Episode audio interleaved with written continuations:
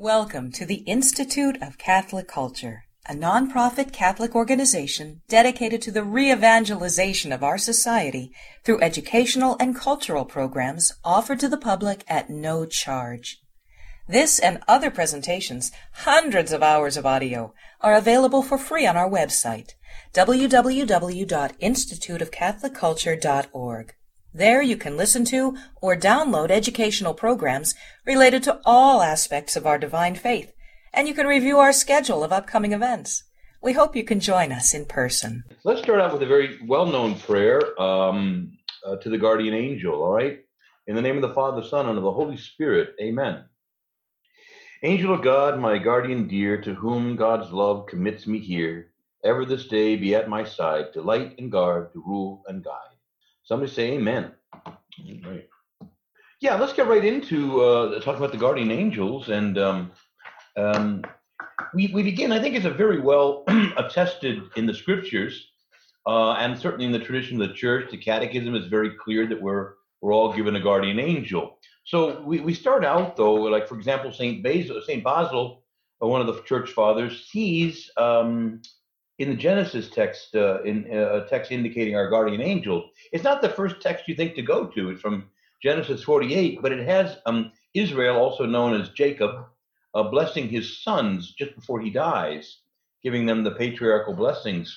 And um, it says, And Israel, that is to say, J- uh, Jacob, blessed Joseph, his son, and said, The God before whom my fathers Abraham, Isaac, and uh, uh, Abraham, Isaac walked and the God who has been my shepherd all my life long to this day, and the angel who has delivered me from all evil. May you all bless these sons of mine, and let my name be carried on, and the name of my fathers, Abraham and Isaac. So again, he references the angel who all his life has led him through danger. So there's a reference here to his angel. Now, some of the more um, common ones, common texts that we go to in the Bible that indicate that we do have a guardian angel is, for example, uh, Matthew in, in the 18th chapter, it says, where the Lord says, See that you do not despise one of these little ones. For I tell you that in heaven their angels always see the face of my Father who is in heaven. Now, by the way, often we hear when, when the Lord talks about these little ones, we often think he's talking about little kids. In a way, there are a couple of times where he is speaking particularly of children, as we would use the word. But more often than not, he simply uses the word little ones and my little ones to refer to all of us, his disciples. Um, so, uh, you know, you don't want to limit um, this idea. There, it, there's a, I, I'm sure that some of you speak Spanish or other languages. There's a use, a more common use of the diminutive, which is not demeaning or treating someone like a child, but it's a sign of affection. So, for example, my name in English is, is, is Charles, the diminutive in English is Charlie. In Spanish, it's Carlitos, you know, and um, and so but that's what God calls me. He calls me Carlito, you know. um, but I think what I want to say is that these, when, when, there, there was a moment, remember when the Lord was at the lakeside and he called out to them, uh, he, he'd risen from the dead and he calls out to them, to full grown men, he says, Little children, have you caught anything? And they answer back, Not a thing, sir. Now, they don't get indignant that they're being called little children. Uh, it's a sign of affection. All right. So, but again, just remember that very often the term little ones is not simply a reference to children. It certainly includes them, but it really includes any of his disciples who are vulnerable to error and to confusion and to being deceived. And the Lord gets very, very angry when anyone would try to deceive one of his little ones. I mean, there's almost nothing that makes the Lord angrier. He said it would be better for him to be thrown into the lake with a millstone around his neck than to deceive one of these little ones. So again, uh, take take care. You know, some of these traveling heretics and priests for hire, and some of these other ones that are running around confusing God's people. God is not pleased, and He gets very angry. So again, the idea is that all of us who are as little ones, our angel constantly beholds the face of God in heaven.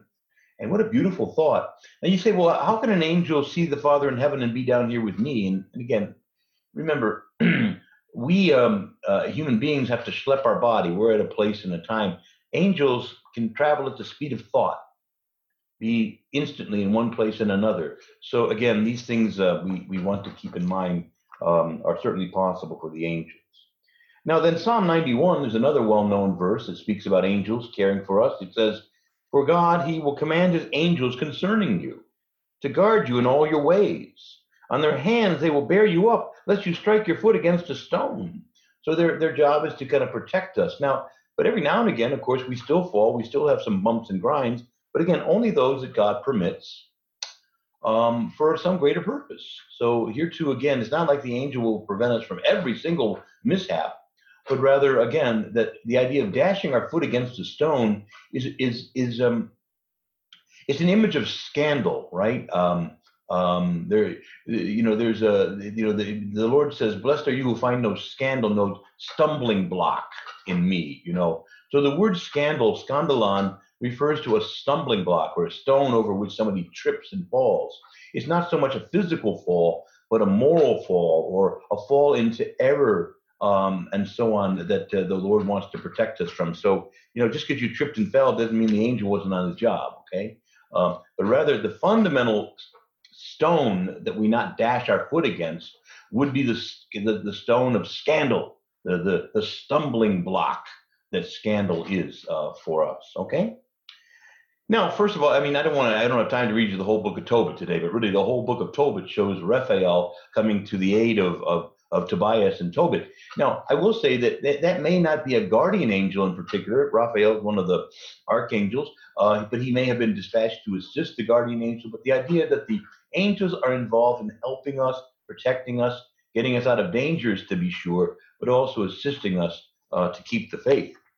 Now here then is another passage from the from the Acts of the Apostles. And you may remember that Peter was arrested by Herod and was going to be tried. And uh, let's pick up the story there. I'm reading from Acts in the 12th chapter. It says that uh, Peter was sleeping in, in the jail between two soldiers bound with chains. You know, by the way, that's overkill, y'all, isn't it? I mean, it's like, you know, come on, man. It's just Peter, right? But anyway, okay. Um, and, and the sentries are before the door, they were guarding the prison. But behold, in the middle of the night, an angel of the Lord stood next to Peter, and a light shone in the cell, and he struck Peter on the side and woke him up and said, Get up quickly. And the chains fell off his hands. And the angel said to him, Dress yourself now, put on your sandals. And he did so. And he said to him, Wrap your cloak around you and follow me. And he went out and followed him. Um, and um, he did not know this was being done by an, whether this angel was real or he was just maybe having a vision or a dream. But when Peter came to himself, he said, you know, the angel leads him out. I'm, I'm skipping some verses. Peter said, Now I am sure that the Lord sent his angel to rescue me. So he went to the house of Mary, the mother of John, whose other name was Mark, where many of the disciples were gathered together and were praying. And when he knocked on the door of the gateway, a servant girl named Rhoda came to answer. Recognizing Peter's voice in her joy, she did not open the gate. but she ran in and reported that Peter was standing at the gate. And they said to her, You're out of your mind. Uh, but she kept insisting it was so. And they said, It must be his angel. Okay. Now, that's a long kind of quote, but basically it's affirming that not only do angels help us, but that Peter has an angel. And the early Christians are asserting that if Peter's in jail, he can't be free, but maybe his angel is standing at the door, you know. But again, the, the point here is to affirm that we have an angel who's appointed to guard over us. All right. Now, therefore, um, scriptures like these, or other scriptures besides, but scriptures like these lead the fathers of the church to conclude clearly that we all have a guardian angel. Let me just read you some quotes. Origen says, We must say that every human soul is under the direction of an angel who is like a father to him. Okay. Now, be, you hear that image, father?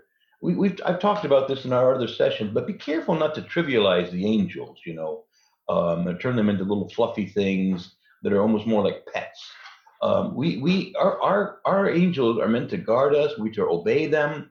They they're more in the role of like a father or a strong warrior or or or teacher on our behalf. You know, I I, I I'm like anybody. You know, I have these kind of little nice little sentimental angels around and she's real pretty and all, but at the end of the day, I've got some fiercer angels too. I got Raphael and Orion, and I got some of the, the other ones we use in exorcisms and stuff. But again, at the end of the day, just be careful not to overly sentimentalize. We have we owe respect above all uh, to the angels.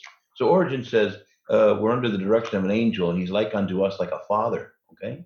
Now Basil, Saint Saint Basil says an angel is put in charge of every believer provided that we do not drive him out by sin, and he guards our soul like an enemy. Okay. Now, by the way, as, as Father Hezekias was saying earlier, not everything that comes out of the, the church fathers' mouths is doctrine. Uh, it's, it's their opinions. They're reliable fellows for all the reasons he stated. They give us the kind of the a sure window into the thinking of the early church. Um, but not everything is is absolutely attested as doctrine or dogma. So I would say that I wouldn't necessarily entirely agree with Basil, Basil that even if we sin, we lose our guardian angel. Because in, in fact, I think we read elsewhere that very often, you know, the angel is there to rebuke us and to bring us back to the Lord. Uh, the angel is there in our life even before we're baptized. Uh, the most common opinion is that every human person, not just believers, have an angel assigned to them. And we'll, we'll read that more in a minute, okay? So again, um, now Eusebius says, God, fearing, uh, you know, he's speaking of God here, fearing lest sinful, uh, sinful mankind should be without government and without guidance like herds of cattle. God gave us protectors and superintendents, the holy angels, in the form of captains and shepherds and um, his firstborn son is set above all these. By the way, I don't know if you noticed this, but in a number of places, um, the Lord is referred to, Lord Jesus, as an angel. He's presented that way in the book of Revelation at times. He takes up the form of an angel. Uh, he's not an angel, he's, uh, he's God and also a man, but he's referred to as an angel in, in a certain sense because remember, angels are ministers and they bring God's message to us. Well, who did that par excellence than Jesus, right? So again, um, we see here a reference to that. Now, by the way, how do you like being comp- compared to herds of cattle? All right, that's what he's talking about. You know, man. Now, Saint Hilary says, in the warfare we carry on to remain strong against evil powers. The angels are our necessary helpers. So again, we're in war, we're in combat, we're in battle. We need angels to protect us, to lead us, to give us battle strategies, to warn us. You see the idea. Uh, we're, we're at war. Now, unfortunately, an awful lot of Christians, uh, Catholics among them, have lost any sense that we're in a war. They're just like, oh, hon, what's on TV? I'm sure everything will be fine. Uh, again, uh, we have to remember we're in, a, we're in war. You know, the, the church is not a cruise ship, it's a battleship. Huh? All right. So we see that the, the first thing I wanted to talk about with the role of our guardian angels is just that we have guardian angels. And I think we've established that, and I don't think any of you doubt it much, but just so you see these scriptures come to us, and the church fathers meditating upon them indicate both that we have guardian angels and that we need guardian angels. All right. Now, with that in mind, let's talk a little bit about some of the roles of our guardian angels. St. Athanasius says that in opposition to the turmoil into which demons throw the soul, the vision of angels works softly and peaceably, awakening joy and exultation. So you know, I don't. Every now and again, I, I, I like you sometimes feel like I'm maybe under demonic attack. There's a sadness that I can't explain, or an anxiety that suddenly comes upon me. I don't know why, a, a dread or something like that. And again, remember, this is this could well be a, simply a demonic attack uh, in the form of a temptation or maybe an oppression. Listen, remember, you got an angel and and the angels are more powerful than demons. And call on your angel and ask the angel to help you. You might also ask someone else to pray over you. But again as st athanasius says you know we're, we're in a we're in a, a life that has its ups and downs. We're in a battle and at times some of the attacks that the demons make in our life is that they they they, they throw turmoil into our life. They throw sadness and sorrow. And it says in opposition to all this turmoil into which demons throw the soul the um, the vision of angels works, uh, the, the mission of angels works softly and peaceably, awakening joy and exultation. So at times like those, call to your angel. You know, people say, I need to call the exorcist. all right, you maybe you do, but but uh, don't forget to call on your angel and the Lord. All right, okay. Somebody say Amen. All right. Uh, with that in mind, other terms that the fathers and Scripture delineate the functions of angels. So the fathers will use terms like these, um, and so does Scripture, that angels are our guardians. They are our guard, they're our protector, our superintendent, our overseer, our assistant, our shepherd, our herdsman, our instructor. All right, so all of these are ways. Now, that last one, instructor, is very important. I believe really that the Lord mediates his words to your soul, usually through your guardian angel, through the angels in general, but in particular your guardian angel. So when you have a qualm of conscience, or you you you have some insight uh, into what is to be said or done, be, be, be close to your guardian angel. They say, guardian angel, help me out here. I, I need, or listen when you're when you're feeling a qualm of conscience or a warning or even a reprimand. Be careful to remember that uh, part of what might be happening is that your guardian angel is interacting with you. Okay. By the way, I, I, experience a lot of that when I'm preaching and, and teaching. I mean, I, I don't know sometimes where I, how do I remember what I remember, and things just pop in at the right moment. And I mean, some of that comes from a long amount of study. I see a few. You have a few books on your shelves over there. I see those books over there, Bill. But having read all these, yes, I, I know it's somehow in there, but how, do I access it? How do I have the things at the right moment, just when I need them? I, am so grateful at times, yes, to God, but also to my guardian angel and to maybe the empowering angel that a priest might also have. But there's just something I experience that it's more than just me at a moment like this where I'm teaching, or it's more than just me, certainly in the preaching moment. And you know, I, I, my my people at daily mass kind of laugh at me. I mean, I'm I'm a little sleepy in the morning, and I kind of show up a little bit frumpy, and I'm looking for the right page in the sacramentary. And, but I tell you, it comes to the preaching moment, and I'm like, I'm fixed, and I'm ready to go. And then I, after the homily, I kind of go back to uh, let's see, uh, where's the anyway, but it's it's an amazing. I would call it an assistance, you know, that I feel from the angels and from God and His grace. So be open to that. Be grateful. Be grateful when you have those moments. Now then, let's read on. Um, angels do not only protect and console, but they also reprimand us and punish us, and they exhort us to do penance. All right. The shepherd of Hermas says, "We are uh, we are not at first chastised by God the Father, uh, or, or, who is the Father of the family Himself, but by the angels whom He has sent to us as masters over us." That uh, uh, with the office of chastising and correcting each one of us. So again, this is why respect is due to our angels, right? They're not just someone here just to console us and make us feel happy and assist us. Those things are true, but the angel, if he's doing his job, also warns, admonishes, and even at times brings forth certain punishments for us. All right. So um, now Origen says, eh, if there are good thoughts in our heart, let there be no doubt that the angel of the Lord is speaking to us. But if evil things come into our heart, let there be no doubt that an angel of the evil one is speaking to it. In other words, a demon. And we, we, we realize that we're in a battle and our angels are there to assist us. But an awful lot of the battleground, y'all, is our thoughts, right? In fact, the chief battleground is our mind. And so we've got to ask the Holy Spirit to assist us, God, God Himself, but also the angels, who are God's messengers. And the word angel means messenger. So, Holy Angel, inspire me, uh, help me to see things I need to see and not see things I shouldn't be seeing. Uh, help me to uh, to listen to the better voices and, and ignore the evil ones. Right. So, uh, angels also assist in prayer and transmit our petitions to God. All the fathers say this. And there's a whole chapter, by the way, uh, on the angels' role in our prayer. You know, you might wonder, well, why does God do this? You know, he um, can't God hear us directly, but for what for reasons of his own, God has chosen to mediate his communication to us and our communication to him through the ministry of the angels. Uh, they are God's messengers. He they bring God's messages to us and they bring our messages uh, to God. So your angel is assisting you in your prayer and bringing your bringing your own prayers and petitions uh, before God. So work with your guardian angel. Say, guardian angel, I'm feeling a little sleepy this morning, but you know what's in my heart. Tell it to God for me. now, the angel can't pray for you, but can assist you in your prayers, right? Okay. Now, opinion is divided over whether non believers have guardian angels. St. Thomas says yes, they do. However, he adds, though, that um, uh, a guardian angel uh, is an entirely new role for the baptized. You know, for the unbaptized, your guardian angel's up against it, man. The demons have almost free range. Uh, the, the devil is the prince of this world, and they have certain legal rights, if you will, over over the unbaptized that they don't have over those who are baptized. So he says, so Thomas says, a guardian angel has an entirely new role after baptism. For indeed, before baptism, Satan has certain legal rights. We can talk about that more in a minute.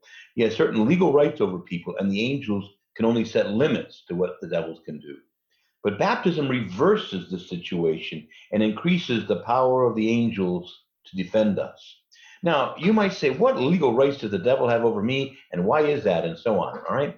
Well, I'm going to just tell you right now when we're in sin, we are conniving with the devil. We're kind of saying, I'm kind of with you on this, buddy. And we kind of give him a certain degree of authority in our life. And he obtains certain legal, I say legal, not moral, but legal rights over us. And even in exorcisms, one of the first things that um, a demon will, will say to the exorcist is, listen, uh, he's mine, gave himself to me, you know, or she gave her, she gave herself to me. It's mine, mine, you know, and you have to begin to break any legal hold through renunciation. You get the person to do renunciation, to renew their baptismal vows. You, you, you have to break these ties that the demons think they have a legal right to be there. You remember the um, the Gerasene demoniac who came running up to Jesus and said, What have you to do with us, Jesus, Son of God Most High? Have you come to throw us out before the appointed time? In other words, that they think that for now they have a time for a certain appointed time until they have to go. And Jesus is coming to shorten that. And uh, Jesus doesn't deny. He says, You never had a right to be here. He doesn't get into that with them. He doesn't. He just says, he negotiates with them and then sends them out into the pigs.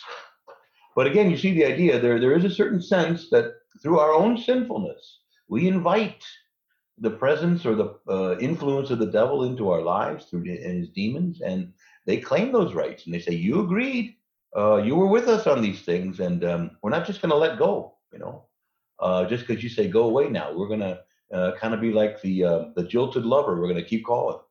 All right. Now, so again, part of the job of exorcism is to break those legal rights and to cancel them. And, and you work with the person to do that, and then they have no more legal standing or no more legal right, and they have to go. Now, John Chrysostom says also this about angels that, uh, that among the faithful, those who have higher offices in the church are the object of special protection and assistance. The virtues of heaven are always with those who are charged with such offices. Therefore, I told you before, I, there's a kind of a pious tradition um, or an, a common opinion that priests have an empowering angel. God, of course, gives priests this power by configuring them to Himself, but um, the bottom line is that you know there, there, there is some some mechanism by which God enables our ministry or unlocks it, and the same for bishops and others. Okay. So anyway, maybe the conclusion to say here in the section on the guardian angels would be this: that we live, therefore, in the middle of a supernatural world, all right, and a spectacle wherein everything that appears empty is in fact filled with angels all round about us. Yes, we're surrounded by all the angels. You might remember I said last week I quoted that passage from Kings where Elisha's servant felt like as he saw the city being surrounded by armies, he was terrified and so Elisha prayed and said, Open his eyes, Lord, so he can see the real situation.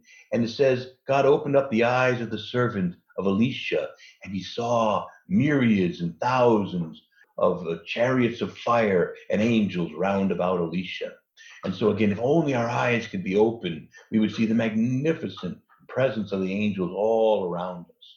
So, I think right here we'll stop for some questions on guardian angels, and any of you on the panel might have. Um, you know might have the capacity. I mean, you, know, you want to ask directly, and then Angela put some questions in the queue box. Uh, Monsignor, regarding the proper discernment of whether or not you're guardian angel or some other spirit guiding you, any thoughts, anything from the, the fathers on that?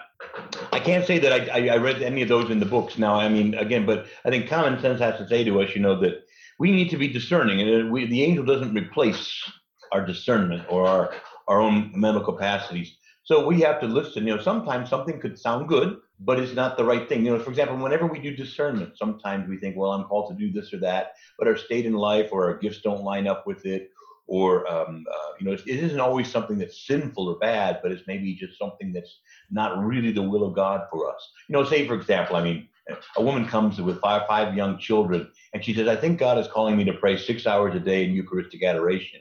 So I'm going to say, I don't think so. Um, you know, you you you you got uh, you got other duties that are important right now, and um, um, you know maybe an hour a day. How about that? You know, so so I think uh, Bill, the, the, best I can say with that is that we um, we have to listen carefully. But um, the angels, of course, are always prompting and assisting us to do that. But we do have our work to do as well. I had a, a quick question, Monty. Go ahead, Frank. Go ahead, Frank. Uh, yeah. I read not too long ago in one of the biographies on Padre Pio he rebuked his guardian angel when one time, you know, he, uh, his guardian angel kind of let him let Padre Pio get beat up pretty good in one of his bouts with um, the demons and other things that were afflicting him. guardian angel was kind of laughing about the incident, and Padre Pio rebuked, rebuked his guardian angel about the incident. I, I'm not. I'm just only saints can be so bold. Uh, you may remember another story. I think of of Saint Teresa of Avila. Was it? Uh, she fell off her horse and she kind of got angry with God and said, "This is how you treat your friends. No, no wonder you have so few." You know, um, I think that at times, you know, uh, don't take too seriously some of these stories. I think even saints, and Padre Pio is a saint now, doesn't mean that he was already canonized when he was a younger man or even in his old age. It simply means that uh, he might have gotten a little vexed and where were you when I needed you? I mean, even the Psalms take up this language of protest, right? Some of the Psalms are in the form of a reeve, like a lawsuit against God. So they start out like, Usque quo Domine? Huh? How much longer, O Lord? Huh? My, will my enemy triumph? Or I call out to you day after day and you don't answer. See, it's almost in the form of a, a lawsuit against God, a protest and, and anger. And God, in a way, is saying, Look, uh, I already know how you feel. Let's just get it out on the table. I know you're angry. You're disappointed. You think I'm slow. Uh, go ahead and talk. Make that your prayer. It's, it's, it's an amazing in the Psalms, isn't it? The, the freedom that God gives us to cry out with every human emotion, right? And um, at times, you know, we want to be careful we don't ever go so far as to blaspheme or do something terrible. But God kind of wants us to spar with them a little bit, to, to duke it out with them a little bit in prayer. And I think I, I see some of that in Padre Pio there. Uh, but again, saints can be bold in ways that maybe we should be cautioned against. Monsignor, we got a question coming in um, online uh, regarding the the ministry of the angels. Kind of, what, what does it mean for the angels to minister to God? You know, what is and and then what does God need? There are things due to God: adoration, praise, announcing of His glory, manifesting His glory to others um, in a mediated kind of a way. Uh, we we cannot endure the veil, the glory of God unveiled, and so on. So I think these are the ways that, that they minister God. So as His messengers, uh, He sends out His word through them because He is due honor and praise and glory. And they sing God's praise and glory in, in, in heaven. And, and, and, not so much that God needs these things, eh, but but that it is fit or due to Him.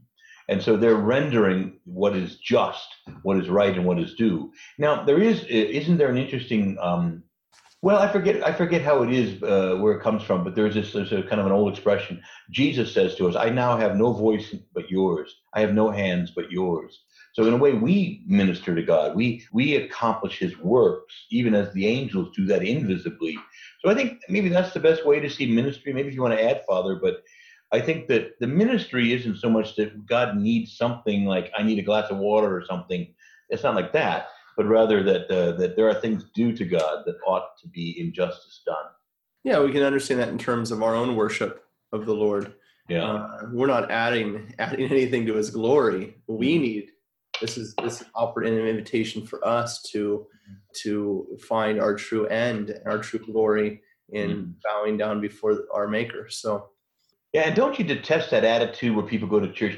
Mm, I wasn't fed today. Peel me a grape, you know.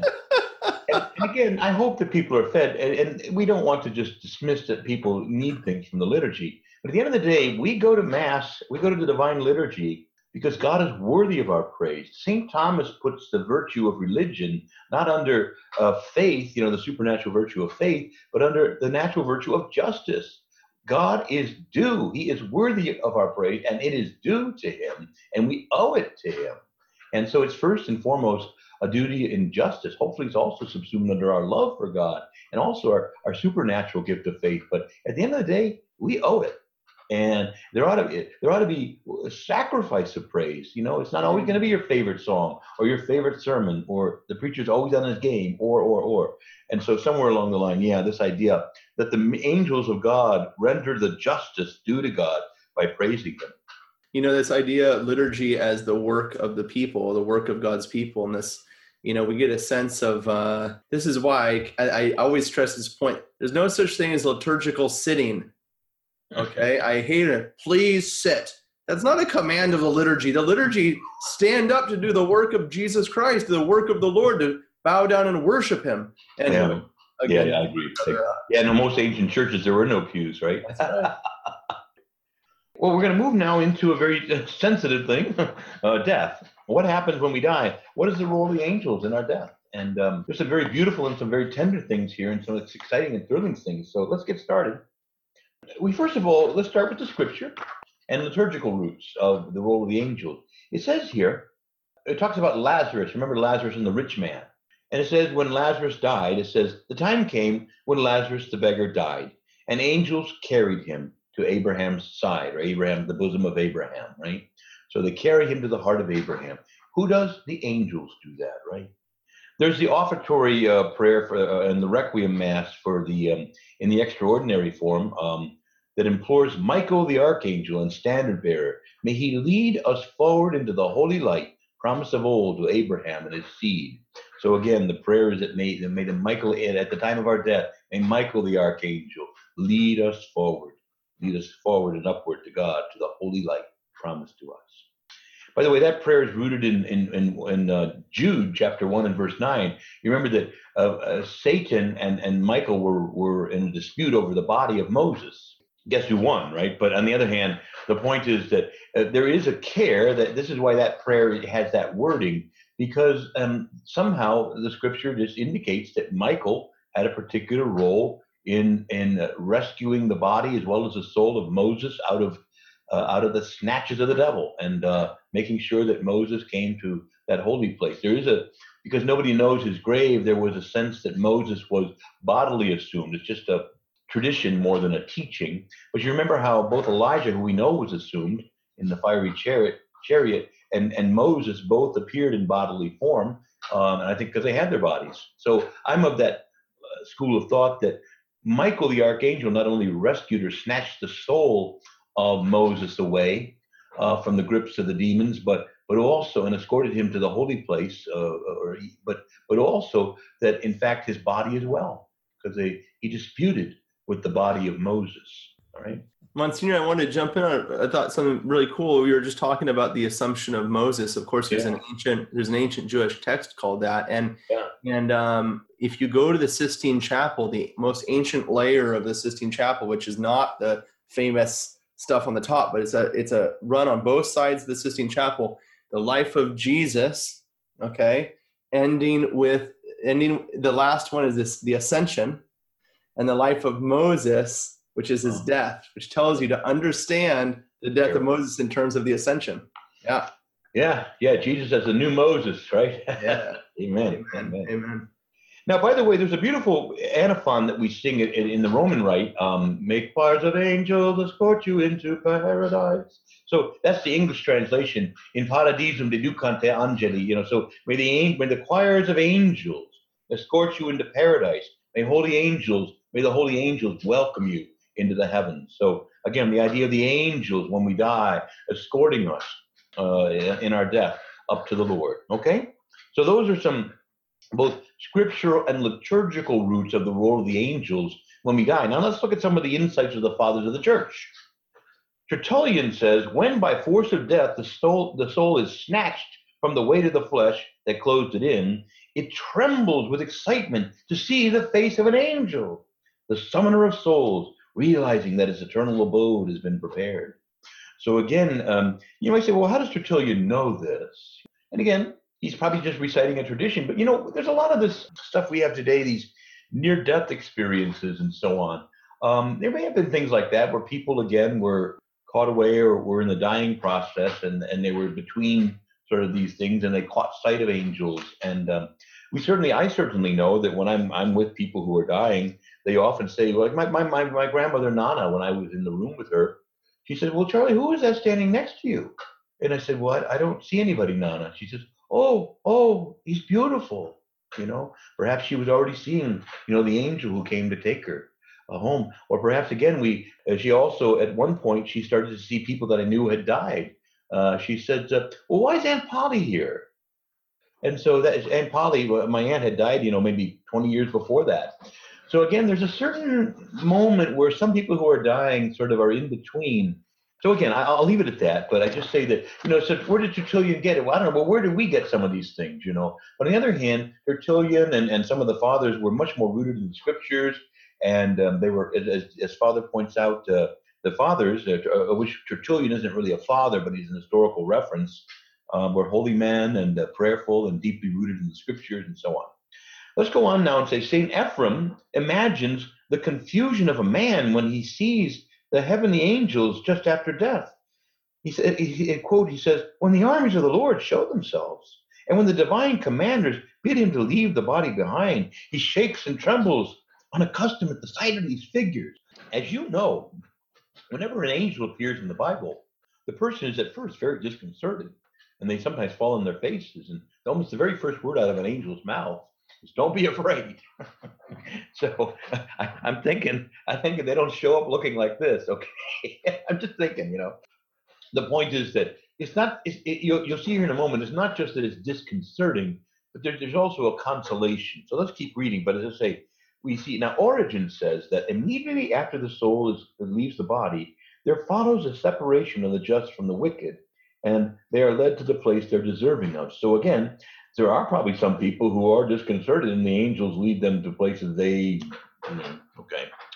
Now, St. John Chrysostom said, um, if we need a guide, if we need a guide in passing from one earthly city to another, how much more so does the soul of someone uh, need? Uh, the, the, does our soul need someone to point the way when we break the bonds of the flesh and pass on into the future life? So I kind of bungled that, but basically, if I need sometimes a guide to get me from one city to another, even if it's a GPS guide. Uh, if I need that just to get from one place to another on this earth, how much more so will I not need a guide to lead me through uh, uh, from this world uh, to the to the great city above? Okay, and so obviously he's he's talking about our obvious need for the angels to help us and escort us. Saint Gregory the Great. Now this is a beautiful thing. This is more on the consoling side of the role of the angels when we die. St. Gregory the Great says, the hymns of angels fill the soul with so divine a joy that it does not notice the sufferings of death at the very end. And during its voyage towards heaven, the angels scatter the demons who are trying to bar the soul's advance. And he notes that the angels, St. Gregory also notes that the angels of paradise are asked by the lower angels to permit the soul to enter there. So again, as the angels bring us up through the higher ranks and as we move up toward the heavenly gates, uh, the lower ranking, our guardian angel, who and the uh, and the angels who escort us, ask the higher ranking angels to permit us to enter, to open up the gates and permit us to enter. Okay. And by the way, some of this may offend against some of your modern piety, like, well, I thought Peter was at the gates.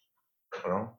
Or uh, what about, doesn't it say, you know, uh, doesn't Mary come, you know, now at the hour of our death, amen? And, you know, those are some of the things that we immediately think of. But remember, just like we talked about with the liturgy, to every human dimension of the liturgy, priests, deacons, lectors, so on, there is an angelic counterpart.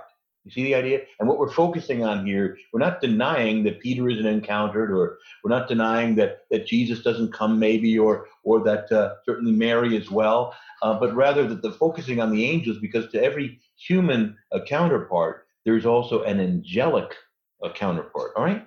Now, St. Aloysius Gonzaga, who is not among the fathers of the church, but he gives this beautiful reflection about, uh, and he's, he's summing up a, a, lengthy tradition that came down to him uh, in the 16th century.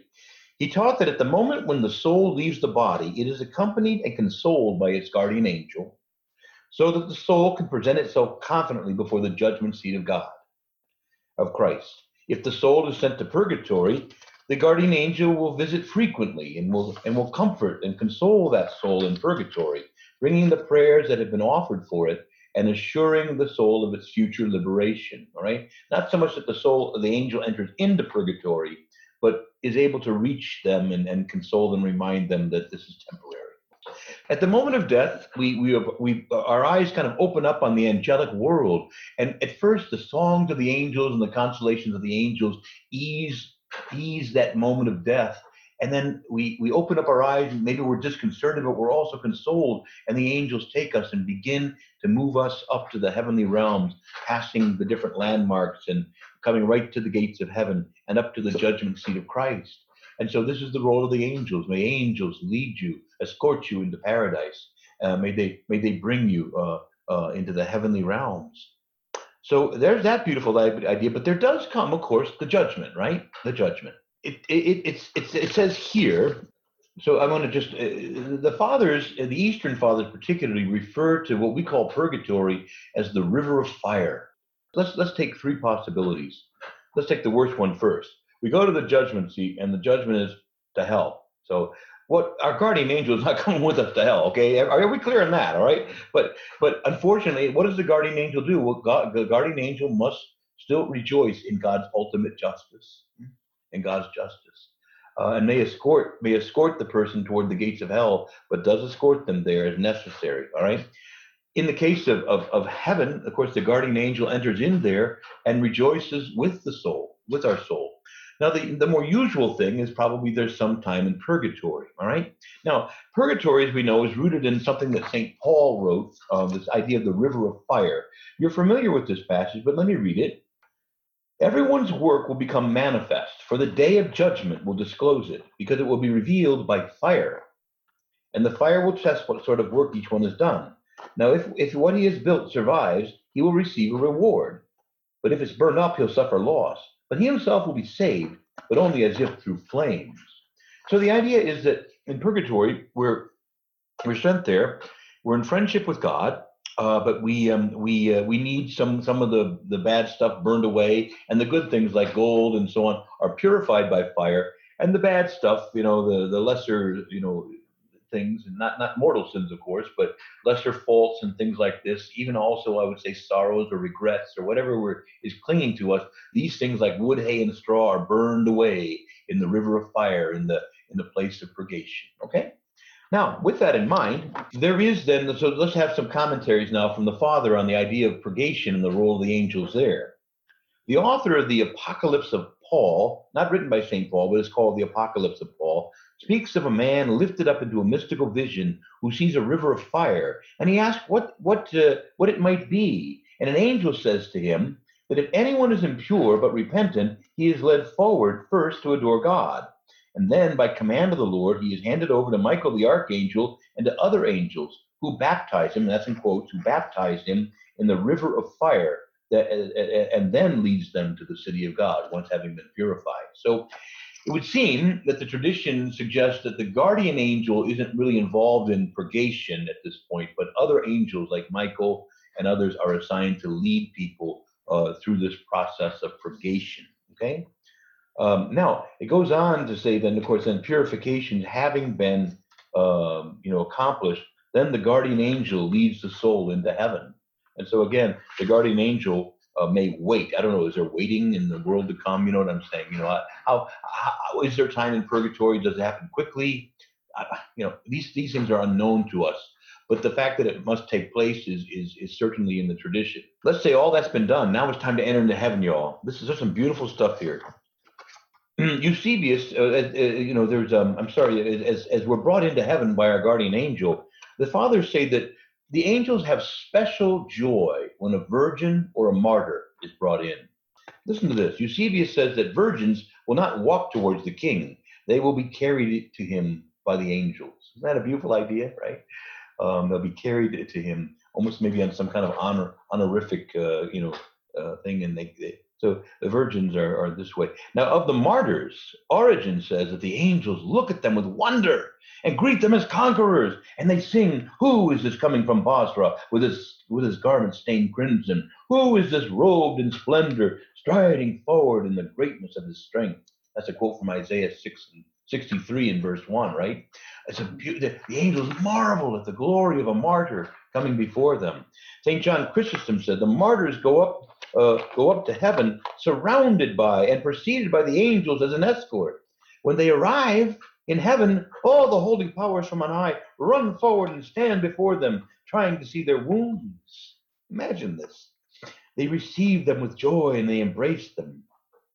And then they form an immense procession and lead them right to the King of Heaven, taking part in mystical songs and leading them into the Holy of Holies. You know, great stuff. By the way, you know, I don't know if any of you have been to Arlington uh, Cemetery for a full military burial. Uh, I've done a number of them because I live right here. But I had, for example, believe it or not, about five years ago, I was asked to celebrate the funeral of a, of a, of a soldier who had died 10 years before I was born. His remains were found in North Korea and sent here. And I celebrated the, the funeral of a man who died 10 years before I was born in 1951. He died, and I was born in 61 and I did a full Latin Requiem Mass. And then we went over to Arlington, and because he had died in combat, it was a full military procession. Uh, we're talking a full caisson, um, horses, a complete marching band, and even a flyover uh, with with planes. And it was a remarkable moment. And I thought, wow, you know, I was thinking a little bit of that as I'm reading John Chrysostom of the angel as just marveling in a, uh, as, a, as a martyr comes and um, they run forward to stand before them, trying to see their wounds, and they give them honor and receive them with joy and embrace them and form an immense procession to lead them right into the Holy of Holies to the King of Kings and the King of Martyrs. It's a magnificent image, isn't it, right?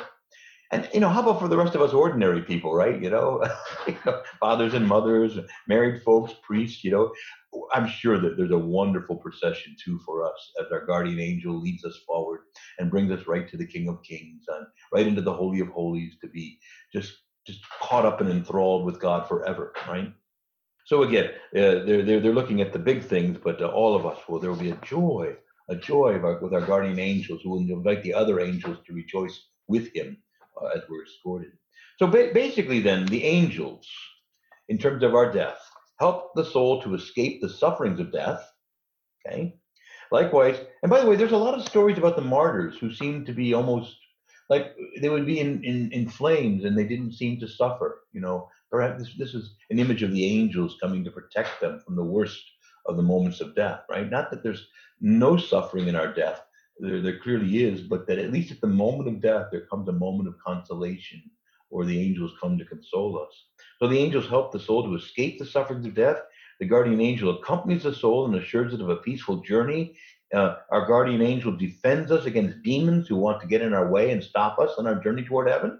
The angel goes along the way of the river. Um, uh, he leads, if necessary, leads us to the river of fire where our souls are purified. And while we're being purified, there I read you that text earlier, our guardian angel is interceding for us before God, carrying the prayers of the faithful up to God for us on our behalf. Still, then, maybe sending again signal graces by, from God uh, to us while we're in purgatory and reminding us that the time is short and that, that we'll be with God. Okay, and then um, the, the finally then uh, he he when when when purgation is over, he greets us and bids the angels to open up the gates of heaven. The angels and the, uh, uh, uh, the angels of the gates then open up and they welcome the soul. And then special, as I said, special honor and joy is reserved for the virgins and martyrs. But all of us are beloved children of God, and our guardian angel brings us right back then to, to the God who made us. The question I think came up last week, and I'll, I'll, I'll sort of end on this. What happens to our guardian angels after we die? You know, well, there's again, I've already said to you kind of three possibilities, right? If the soul enters into communion with God, our guardian angel uh, joins um, uh, joins us in praising uh, the one triune God for all eternity. So the main theory is that our guardian angel uh, enters heaven with us and rejoices uh, with us before God. Um, joins in that heavenly band of, of, praise of God. Now, if the soul enters purgatory, I've already said uh, the angel neither needs purgation nor can it really participate directly that's given over to other angels to perform, um, who baptize us with fire, so to speak, as Eusebius said. But the guardian angel does intercede for us. I've already gone through that. Now, as for those souls who go to hell, the angel can only praise God's divine justice and holiness, right? Can't go with us. Maybe takes us to the gates of hell, but that's it, all right? And bids us farewell. It, it isn't absolutely clear that if, if guardian angels take up other souls or duties after we die, um, I think the, the the wider consensus among the fathers, as I've read them and that, that are in the book, is no. That once that's done, the angel enters into heaven with us and rejoices with God forever, and takes its place rightfully among the angels, as we are among the saints, all engaged in that perfect praise of God, and the angels' duties are done, so to speak. I think that's the more strong position, but it's not like there's no one who assumes that maybe these guardian angels take up new souls and um, and so on. But we'll we'll have to leave that to the mystery of God. Okay. All right. Now we have about five more minutes for questions, but I hope though that you see, um, just again, I want to maybe remind you, we are, if only our eyes could see, we're surrounded by myriads of angels. Yes, demons too, but myriads of angels working and ministering in and all around us and everything we do and, and all throughout creation and all throughout the cosmos. It's a magnificent and a glorious and a wonderful thing that one day our eyes will be open to see this invisible yet very, very real world Right now, we don't see it because of our sin, right? But I want to simply say to you that just because a blind man says there's no sun shining doesn't mean it's not shining, okay? And just because we're blind to this doesn't, well, I can't see it. Well, you know, by the way, I mean, you know, in deliverance ministry, I mean, we are blessed with some people we call seers who unfortunately they can see demons and they can tell us, you know, what's going on in a way that sometimes we can't. And um, there are a lot of exorcists that have learned to rely that certain people, not many, have a gift, and it's a hard gift to have because they see these ugly demons for what they are, and um, they can see demons, and they can also see angels and so on. So, but not not completely and wholly and totally, but in a fixed in a formal way. So I, I already know that some people have that gift. I I know them personally. Okay, comments, questions? Yeah, thank you, Monsignor. I know we've got a few people up here on our panel. Uh, Jane is going to take herself off of mute. We got a number of questions here. Jane, uh, go ahead. You have a question. Yeah, a comment. I, I've worked before with, um, it's been a while, but with home health care and hospice. And I always felt that at the moment, well, maybe not the exact moment, but in the dying process, there's so much grace that surrounds a person. And to be there and to be able to pray is such a privileged position. Excuse me, I'm wondering, it's almost like participating with the ministry of the angels. Yeah, no, I couldn't agree with you more. I've had wonderful experiences that way too. I'll tell you one quick experience I had, and I, I don't know if it was the angels. I think it was actually the Lord. That, but what happened was there was a woman who'd been in a coma for about oh, you know, several weeks. You know, just in a complete coma. And I came in to give last rites. The doctor says it looks pretty bad. She's probably her vitals are all down. Her blood pressure's dropping quickly. She probably won't last the day. So I went there, and the family was all gathered in the room. And I came in with the Blessed Sacrament, although she couldn't receive communion, I could still give a blessing with the communion. So I walked in, and no sooner had I walked in with the with the pyx in my pocket, suddenly this woman who had not said a, or seen or said a thing suddenly sat up in the bed. She said, "Oh," and then she just fell back dead. And I'm just convinced that she experienced the presence of the Eucharistic Lord.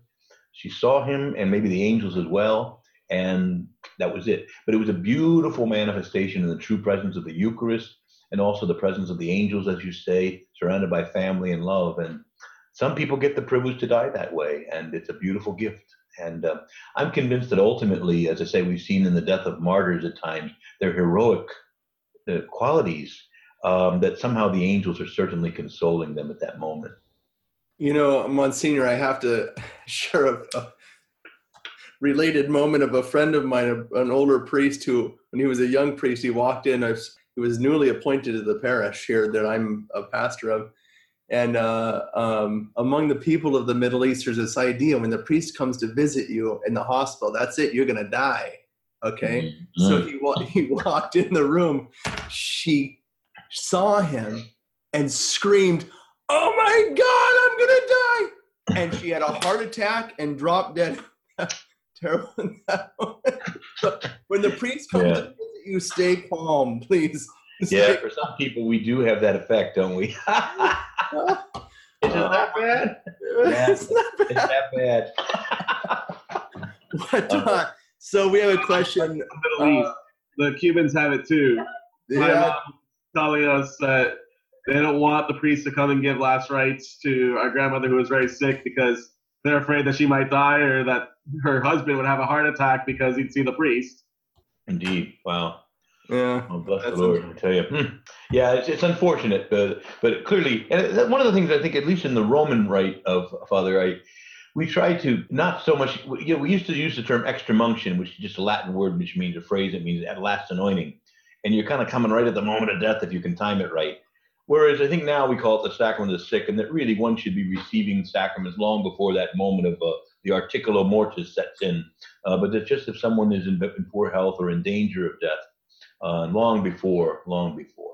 In in the in the Byzantine tradition, the the um, the same sacrament is given to all of the faithful for the healing of the soul and body. So my children have all received multiple times. It's mm. it's not, not, we don't have this idea that it's wait to the very last moment. Of course, yeah. we want to come there also to those that are dying. I just anointed a young man. Um, if you could pray for him, all of our participants. Uh, mm. his name's Kevin, and he passed away last night. I had uh, the the grace to be able to anoint him before he died. He struggled with drugs and he had a stroke in his in his 30s. But uh, but no, this is a gift to to all of the faithful and uh, to be received for the healing of soul and body. Yeah. Uh, Monsignor, we have a, a, question about techniques to develop a personal relationship with our guardian angel to become more aware of their presence in our life.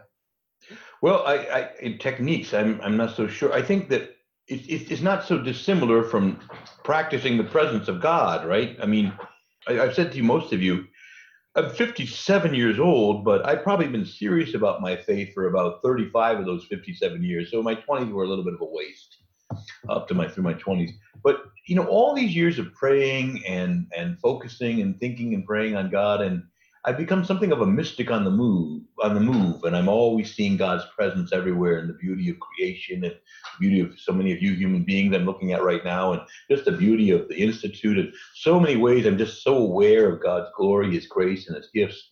And this is called practicing the presence of God. And of course, among these gifts are, are again His angels and uh, so many who minister quietly to us in hidden ways. So I, I think that uh, that's about all I can say. It, it's just going to be. Sometimes people have little um, things put they put reminders around, you know. So like for example, you know, some of the statues or angels or holy cards. Uh, all of these are, are effective means. I think ultimately, you know, if if there's just some little devotional thing that one can adopt. I don't know if you have ideas, Father, but um, no, I think just practicing that presence of the, you know, the the the presence of God in our life, and just you know, on a very practical note, we have Lent, Lent coming, and there's so many distractions in our life, and that stop us and that that cut off this sense of wonder, and mm-hmm. we have to renew that sense of wonder if we're going to be able to see yeah. again, and uh, so to hmm. encourage you to consider fasting from your television, from your cell phones, from your mm-hmm. radio. I remember when I was in Virginia, I did a lot of driving from Front Royal to the Northern Virginia area, back and forth, and I just during Lent turn off the radio. Mm-hmm. Uh, have that time of peace in your car, and and think, you know very yeah. practical steps to create the atmosphere so that we can begin to see and hear again. Sure. Yeah, and pray for the gift of wonder and awe. Yeah, great. Um, Monsignor, there's a question about the role of our angels in the sacrament of reconciliation. Yeah, didn't we t- talk a little bit about that last week? I think, but remember, we we talked today about how the angels uh, don't just console and you know uh, make us feel good, but they also rebuke us. They'll at times punish us. They'll uh, you know reprimand us and so on. When we examine our conscience and so on, we can simply say, "Guardian angel, help me to see things. Help me to see some of the deeper roots of my sin. Uh, help me to have a sense of humor about myself. You know, I know I'm hard to love, guardian angel. Uh, I, I I know I keep you busy. You're always running after me. You know, sometimes you see every now and again you see on the internet there's a picture of an angel with his head. You know, it's a, it's it's it's, it's a, that's how I think my guardian angel must be sometimes. You're like, oh, but so I think that um, again, this is just another thing that I think we have to explicitly ask as we prepare for confession, for the intercession or the help of our guardian angel, who knows us better than we know ourselves and can also show us and assist us. Now, in terms of the sacrament itself, as with every sacrament, there is a there is a, a, a ministry. So the priest, you know, at least in the in the in the Western rite, says, you know, God the Father of mercy through the death and resurrection of His Son has reconciled the world to Himself and sent the Holy Spirit among us for the forgiveness of sin through the ministry of the Church. May God grant you, you know, give you pardon and peace, and then the, the absolution is given through the ministry of the Church. But of course, remember the Church includes the angels. Um, and they, they, they we talked when we talked about the liturgy to every human dimension of the liturgy there's also an angelic dimension almost mirroring it right? Now not that the angel is the priest but the angel is if you will bringing these graces to, from god to the priest and, and the prayers of the people back up. And so they're very involved even as the deacons are involved in in preparing the sacrifice. The angels are also involved at the spiritual level. So clearly, uh, the angels are involved. And think how happy your guardian angel must be if you finally took a shower, spiritual shower, right? um, it, was getting, it was getting close, you know. You know, Monsignor, I just want to take an opportunity on behalf of everybody to say thank you so much for these wonderful insights, your guidance in our spiritual life. Um, I have a little funny uh, story to share with you, and Angela's going to bring up this icon of Saint Cyril of Alexandria. When you mentioned Saint Basil and your disagreement with him, I had to give you, I got to give you a warning, Monsignor. So she's going right. she's Angela's gonna pull up this icon of of this is Saint Cyril of Alexandria. You guys will notice that he, he he's wearing a cap on his head. Okay, that's a piece of cloth, and it doesn't match his vestment. Okay, now you pull this down, Angela. I'm gonna tell tell you why here. So here's the here's the story. Saint Cyril of Alexandria, one of the great saints, author of the liturgy. At one point in his life, he questioned the orthodoxy of Saint John Chrysostom, mm. and he was suddenly struck with a massive migraine headache for days. he couldn't get rid of it, and uh, and finally, Saint John Chrysostom appeared to him and took a piece of his vestment and gave it to him. He says, "Here, wrap this on your head and never deny the orthodoxy of uh, my orthodoxy again. It's like always done with the picture of the piece of vestment on his head. Right, right. Anyway, well, my defense, Father, I, will say I was only disagreeing with Basil because uh, Eusebius said something a little different. but anyway, I hope I'll be spared the migraine headache. That's right, exactly, exactly. Um, so, you know, uh, for all of our participants, I want to thank you for being here with us, dedication your education information, um, and also to remind you that the Institute survives on your generosity and support. Uh, mostly, honestly, day to day, as you do in your homes, uh, it's the regular monthly giving that helps us, our pledged support and commitment. Um, and uh, and just ask you to prayerfully consider that that we it costs a lot to run the institute, but we follow the model of Jesus Christ, and uh, and that is to never charge for what He has given us. Never forget your angels that are standing to your right and to your left, even as we speak, present with us as we fall asleep at night, as we wake up in the morning, as we go about our daily duties. They're there, whether yeah. seen or unseen and uh, and just remember that you're in the presence of God when you speak, when mm-hmm. you act, uh, when you turn to your neighbor, when those people around you are maybe unkind or uncharitable. Mm-hmm. The angels are there with you to guide and to guard you. We hope you enjoyed this presentation from the Institute of Catholic Culture. If you'd like to learn more about the mission of the Institute and how you may become a part of this important work, please visit our website at www.instituteofcatholicculture.org or call us at 540-635-7155. And may the glory of Christ Church be ever more manifest upon the earth. St. John the Evangelist, pray for us.